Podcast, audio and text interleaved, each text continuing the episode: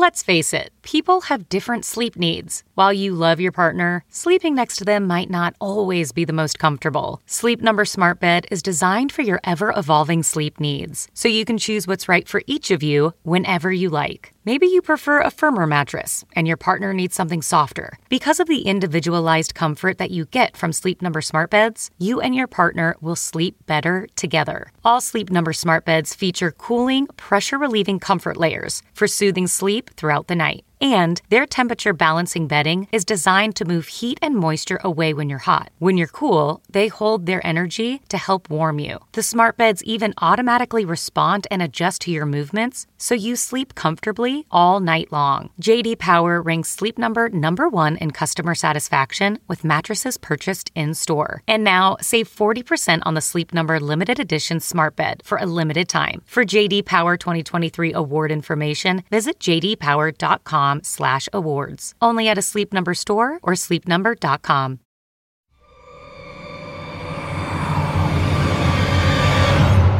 I'm Mick Garris. It's time once again for the fun size version of Postmortem AMA, where you can ask me anything. And at my virtual side is producer Joe Russo to ask your questions of me on your behalf. Joe, how are you? I am well, Mick. How are you? Never better. Good. I'm glad to hear it. Uh, you know, we've got a lot of great questions this week, so you ready oh, to jump change, in? Huh? Yeah. Uh, well, we always get good questions. we Kidding. always do. We always do. And uh, though I will say, um, it would be super helpful if moving forward, our our great postmortemers would uh, maybe hashtag AMA uh, so I can find the questions a little easier. They're they're a Yeah, little from a spread out all over the they're spread out all over the social media verse. But uh, um, but I I've gathered them and I've I've collated the uh, the best of the best. So Excellent. I expect nothing less. uh, all right. Well, here is a uh, very timely one to kind of kick us off. Okay. Spooky WV asks, Mick, who would you cast play yourself in the inevitable adaptation of Master of Horror, the official biography of Mick Garris? Let's call that the least likely film adaptation ever to happen. I can I can give you a personal guarantee there will never be anyone playing Mick Garris, nor will there be a life story on on any media other than I- book. I don't know. I mean, like, yes, you do. what, what if what if you could do like it would be like the Forrest Gump spanning story of horror, you know? you I were there think- for all these moments, you know? Uh, Uh, I, I think it's unlikely. I've played myself in a couple of small movies like Digging Up the Marrow and uh, um, Brutal Massacre, but uh, uh, that's about the extent of my acting ability. well, I was gonna say it would be great if we could get you ever seen that photo of uh Steven Soderbergh with the long white hair? Yeah, Uh, yeah with the we should- wig on. Yeah, we should get him to do it. Uh, he can play Mick Garris. fair Mick enough. Yeah, he he's as much an actor as I am, I guess. No, no, he's actually carried one of his features all the way through. I forget which one the name. The- There you go. See, Yeah. perfect, perfect to play Mick Garris. Uh, so so so so but seriously though congratulations on the release of the book it's it's uh it's amazing Thank you. As as we're recording today, um, this afternoon, we're going to be doing a big signing at Dark Delicacies with the author Abbie Bernstein and a bunch of friends and and coworkers who who were interviewed for the book. So a lot of surprise guests. So it should be a good time. I bet. Uh i bet fans who hear this days after will be very jealous they missed it. Um Maybe not. uh, you never know. Um all right. Herkimer homokia writes Well are there yeah i know quite a quite a name. Are there any movie traditions mick observes? For example i just watched friday the 13th on friday the 13th mick are there any movies that you watch religiously uh based on the calendar year Well, n- not generally. I'm not that much of a traditionalist, but I must admit, every summer we do watch Jaws. ah So fourth of there- july Uh, yeah, well, not necessarily on that day, but definitely during the summer we will uh, break out the Jaws. And now that it's on on 4K, that's a, a, an even bigger treat. Oh, I bet. And then on the 85 inch TV, I'm sure it looks great. It kills. ah, ah. Mark asks, Mick and Joe, can you recall the first time you saw Night of the Living Dead? And were you surprised by the ending? Well, even though I was around in 68 when it came out, um, I didn't see it until a few years after. So, um, yeah, the ending was still devastating because it had not been spoiled for me. Um, but it had been around in the genre magazines and people talking about it for years and it just somehow i missed it on its initial release. So it was probably maybe 72 or so that i finally did get to see it in a theater. And i think some of its impact was diminished a little bit the the shocking elements because it was for three or four years after the fact. Yeah. but it's still powerful and it's it's still iconic and it did change the course of uh, American horror cinema. I I uh I I mean I wish I had seen it uh earlier on before you know I I kind of went in knowing the legacy of it um you know I'm sure we've talked about this a lot like when I was growing up I wasn't really allowed to watch R-rated movies until you know I was well into my teenage years. And, well, they didn't uh, even have R-rated movies until 1968 when the the motion picture code happened. So. so. you know, horror movies when I was a kid were more like Abbott and Costello meet Frankenstein. Not watching, yes. uh, you know, Night of the Living Dead. But, but, you know, when I was late high school and in college, video stores started to do the uh, rent three movies at a time thing Right. And uh, and and that's when I I caught up on a lot of horror movies, and I, I so I saw it on video uh, when I, I was in late high school. Um, and I mean, it's just it's amazing. It's still so powerful. I finally got to see it on the big screen uh, at the International Horror and Sci-Fi Film Festival in Phoenix. Oh, and, oh yeah. yeah. And it it's uh it's you know it's one of the best for if a reason. Ever, if ever a movie was made for the theatrical experience, that's one of them. Most most horror films, I think, uh, work best in that collegial atmosphere where you're surrounded by the contagion of fear. Oh yeah, no, I agree. But uh, but it was nice to be able to kind of watch Night of the Living Dead and Dawn of the Dead and Day of the Dead kind of kind of literally all back to back. Yeah, they were already perfect. all in existence. They were all there. I yeah. could I could binge them. Uh, so before before binging before binging was cool. Um, right. or even a thing. Or even a thing. Uh, I thought this was a really interesting question. Uh, Kent of the Dead asks Mick and Joe, do you need a college degree to get your writing notice and sell a screenplay? Um, if you do, that's a big surprise to me because I don't have a college degree. I have a two year degree, but I never finished uh, at I went to San Diego State University. But uh, you mean left. you mean no one stopped you and said, Mick, we can't buy the screenplay because you don't have a four year degree?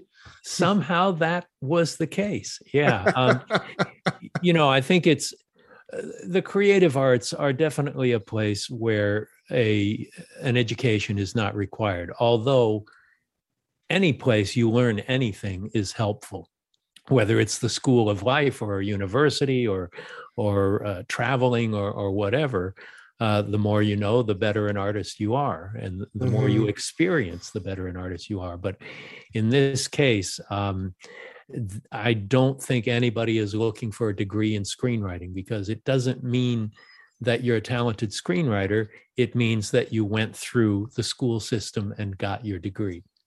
Yeah, I agree. I mean, I think I think that the, the two sides of this coin are one, uh, going to college, you will be exposed to literature and movies and screenplays, and you'll be writing and you'll be hopefully honing your, your craft of writing. But those are all things you can do outside of college too. Uh, there's no reason you can't be an avid reader and and read screenplays and get better and better and write and write and write. Uh, so I yeah I I don't I don't think you know one necessarily helps the other and i think you know if you're a great writer you're a great writer and no no amount of schooling is going to change that it can Um, help you know it, it, it can certainly help because you know grammar does matter yes When grammar somebody- matters. Yep. when somebody's reading a screenplay and it's filled with uh, uh, there spelled the incorrect way the incorrect usage of there or uh, you know other examples like that. Mhm. um, as a producer when i was doing masters of horror and i was reading tons of scripts if i was reading a bunch of grammatical uh, mess i would just toss it aside because i couldn't get through it Yeah, I don't blame you. Uh, yeah, I and, and I mean, I maybe I'm wrong. Quentin Tarantino, I believe, is another famous screenwriter without a college degree, right? right and a, a guy whose grammar is not perfect No, no, because I think but wasn't the it power yeah, yeah. the, the power it, it of was his Lawrence script. Lawrence Bender who like cleaned up his first script for him, right? Like that was the yeah he typed it up and fixed all the grammar and yeah Uh, So- but the power of his writing is so great and his Mhm. dialogue and his characters and the momentum that you can feel that on the page. Yeah. Now, of course, he's the uh, you know, extreme exception, right? yeah. But Yeah, but, but it is possible. Uh, and no one is going to stop and ask you know where you went to school before they read your screenplay.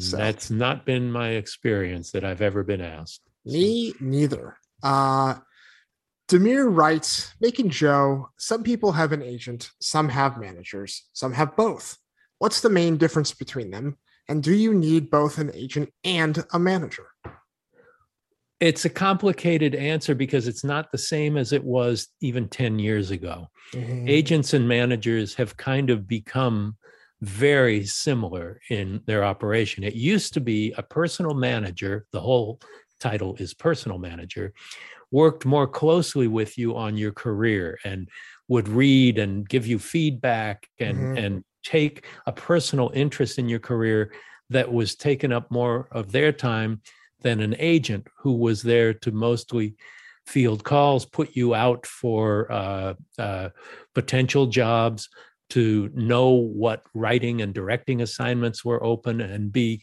even more connected. The major agency in particular, all those agencies would have a very strong connection to the studios and producers and independents and all.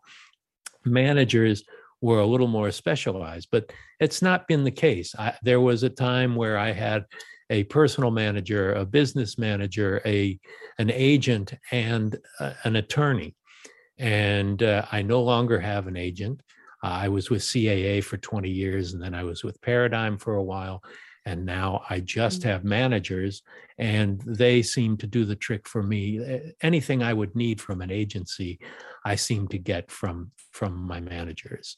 Yeah, Uh, yeah. I mean, well, and and notably, you left your agency when the Writers Guild had a campaign against the agencies, and and everybody left their their agents.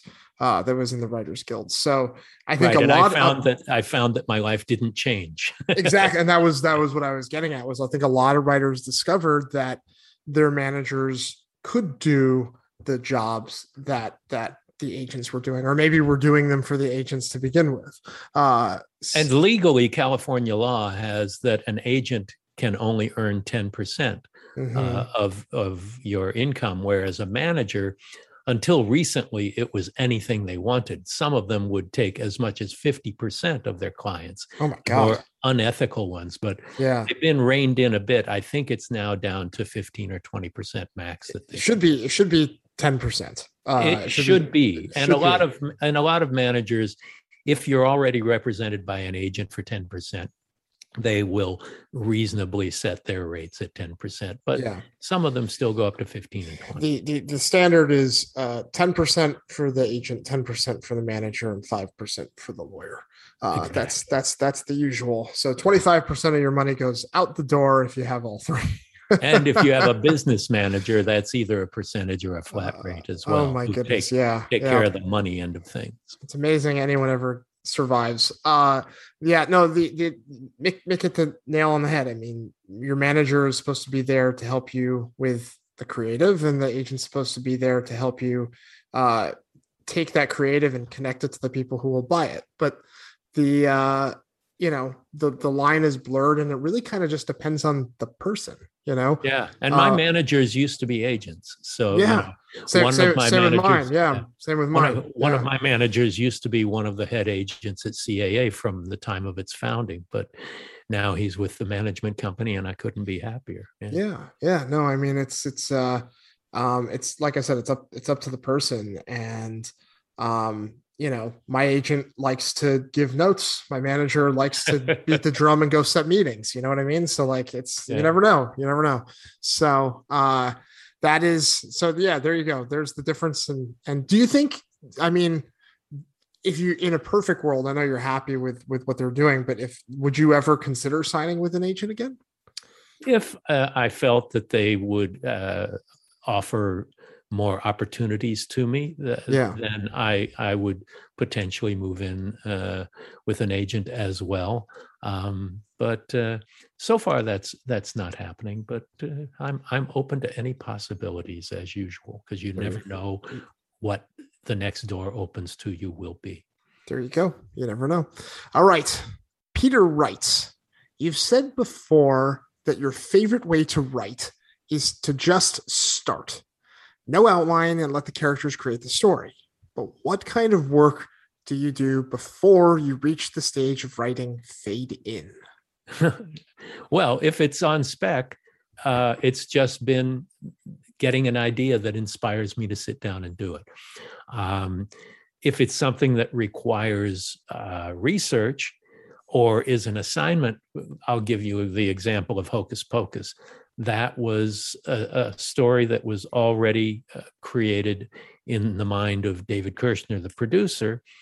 And I was brought in to be the first screenwriter on that. So I did a lot of research. I went to Salem, Massachusetts, and and went to all those locations and learned a lot about the Salem witch trials of 1692, and you know did a lot of note taking and you know books and physical excursions, uh, and did an outline and then a, a, breakdown and then a first draft and all of that.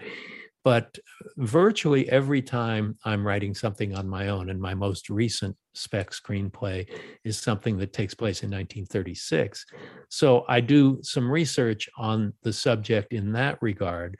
But if it's something contemporary and it's just a story I'm telling, uh, I rarely do anything but uh, as as our uh, questioner inquisitor uh, said, um, I basically just start, you know, um, with an idea. So yeah, it's so. I mean, look, I I know there are writers like that out there. It still blows my mind every time I hear it because I am uh, I am an outline guy.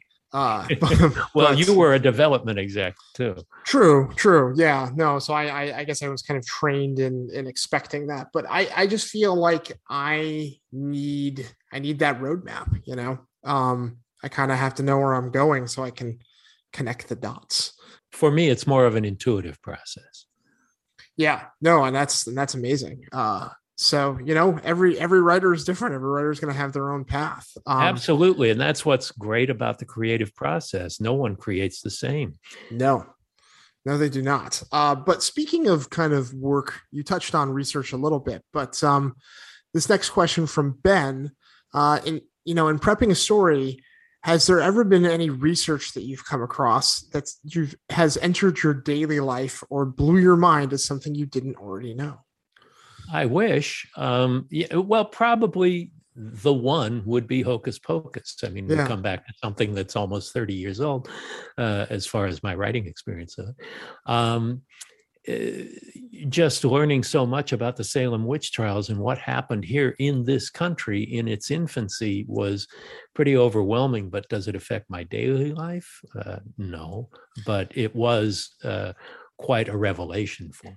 It is pretty interesting, though, that in the current political climate, how mass hysteria is still very much a uh, thing. Yes, the term witch hunt is as contemporary now as it was in 1692. Absolutely, which that I guess is a little sad. Uh, I, you know, I I'm working on a, a project, you know, that that hopefully will be going shortly. Uh, but you know, it was it was the character as a locksmith, um, and I don't know anything about locksmithing, so I had to do a lot of research to figure out, you know, how do you how do you locksmith and how do you pick a lock and like what tools do you need, and so now I feel like I, have learned all these these things that I don't know if I'll use in my daily life. But well, there's a now. career in crime waiting for you, Joe. That's right. That's right. When everything goes belly up, I will uh, I will turn to picking locks. Um, but you know, I think but it, I think it's important to do that research because that's how you get your characters to sound more authentic. Absolutely. Know? So if you can't if you don't know it and you can't explain it, how do you expect anyone to buy it? You know. Exactly. So. And and the feel that it's lived in, that the character is a lived in character that existed before the opening titles and after the end credits roll. Um, that's the whole point of, of writing and writing well. Exactly. Uh, Rick writes, Mick, you've spoken about how another director was originally signed on to Sleepwalkers uh, before being removed because he drastically altered the screenplay. I'm wondering if you're able to share what those differences were. Well, I never read his rewrites, um, but the main one that I was told, and I was told this by Stephen King, was there was a a journey to the planet of sleepwalkers. So oh if you can imagine such a thing, it could not be more far removed than the Norman Rockwell goes to hell quality of the movie as it exists and sure. as as was written by King. So um, yeah, I don't know what else uh, was in it, but that that was a pretty staggering change. I mean, yeah, I mean he changed it to, to aliens basically. pretty much. Pretty uh, much. Yeah, I could see why that um, you know would would maybe ruffle the, the king's feathers. Well, uh, at least would make you not want to put your name in the title. sure. Yeah. And that was, that was the big selling point, right? Yeah. So, it, it was no longer king. It was somebody else. Yeah. Yeah. So that's interesting though, but they kept you away from those drafts. Um, well, because think... it didn't have anything to do with the movie we were going to make. You right. know, right. they wanted to make King's screenplay. They had mm. some notes the, and they they got a writer director who could tend to those notes mm-hmm. who could mm-hmm. also make king happy as as well as make the studio happy and be happy myself with with having some creative input of my own in, right in the development process so did they give you like i guess it would be an older draft they they had you read that yeah there was one draft that king had done Right. And then he'd done a little bit of tweaking, but mostly that happened after because this director came in right. and and did his tinkering, and um, that was what set it all in motion. Interesting. There you go. Well, that is the uh, the mystery solved about sleepwalkers. And uh, on that note, Mick, thank you for sitting down and, and doing another Ask Mick Anything. I know our fans love it, and I well, do too. And and, so. thanks to our listeners and fans, and keep the questions coming. And Joe, tell them where to send them so that they're not all over the internet. Ha. You can send them to Mick on Twitter and Instagram at Mick Garris PM, uh, or to me on Twitter at Joe Russo Tweets, or on Instagram at Joe Russo Graham. That's great. Thanks, Joe. Thanks, guys. Thank you, Mick. Thank you for listening to Postmortem with Mick Garris on the Dread Podcast Network. Download new episodes every Wednesday and subscribe on Apple Podcasts, Spotify, or your favorite podcast app.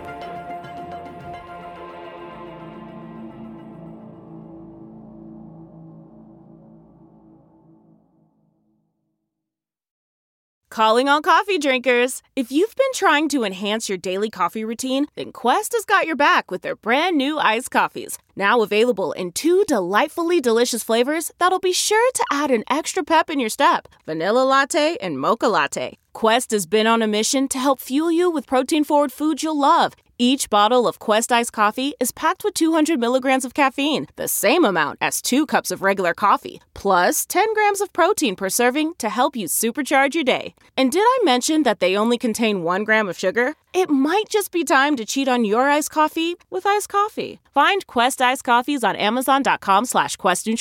That's amazon.com slash.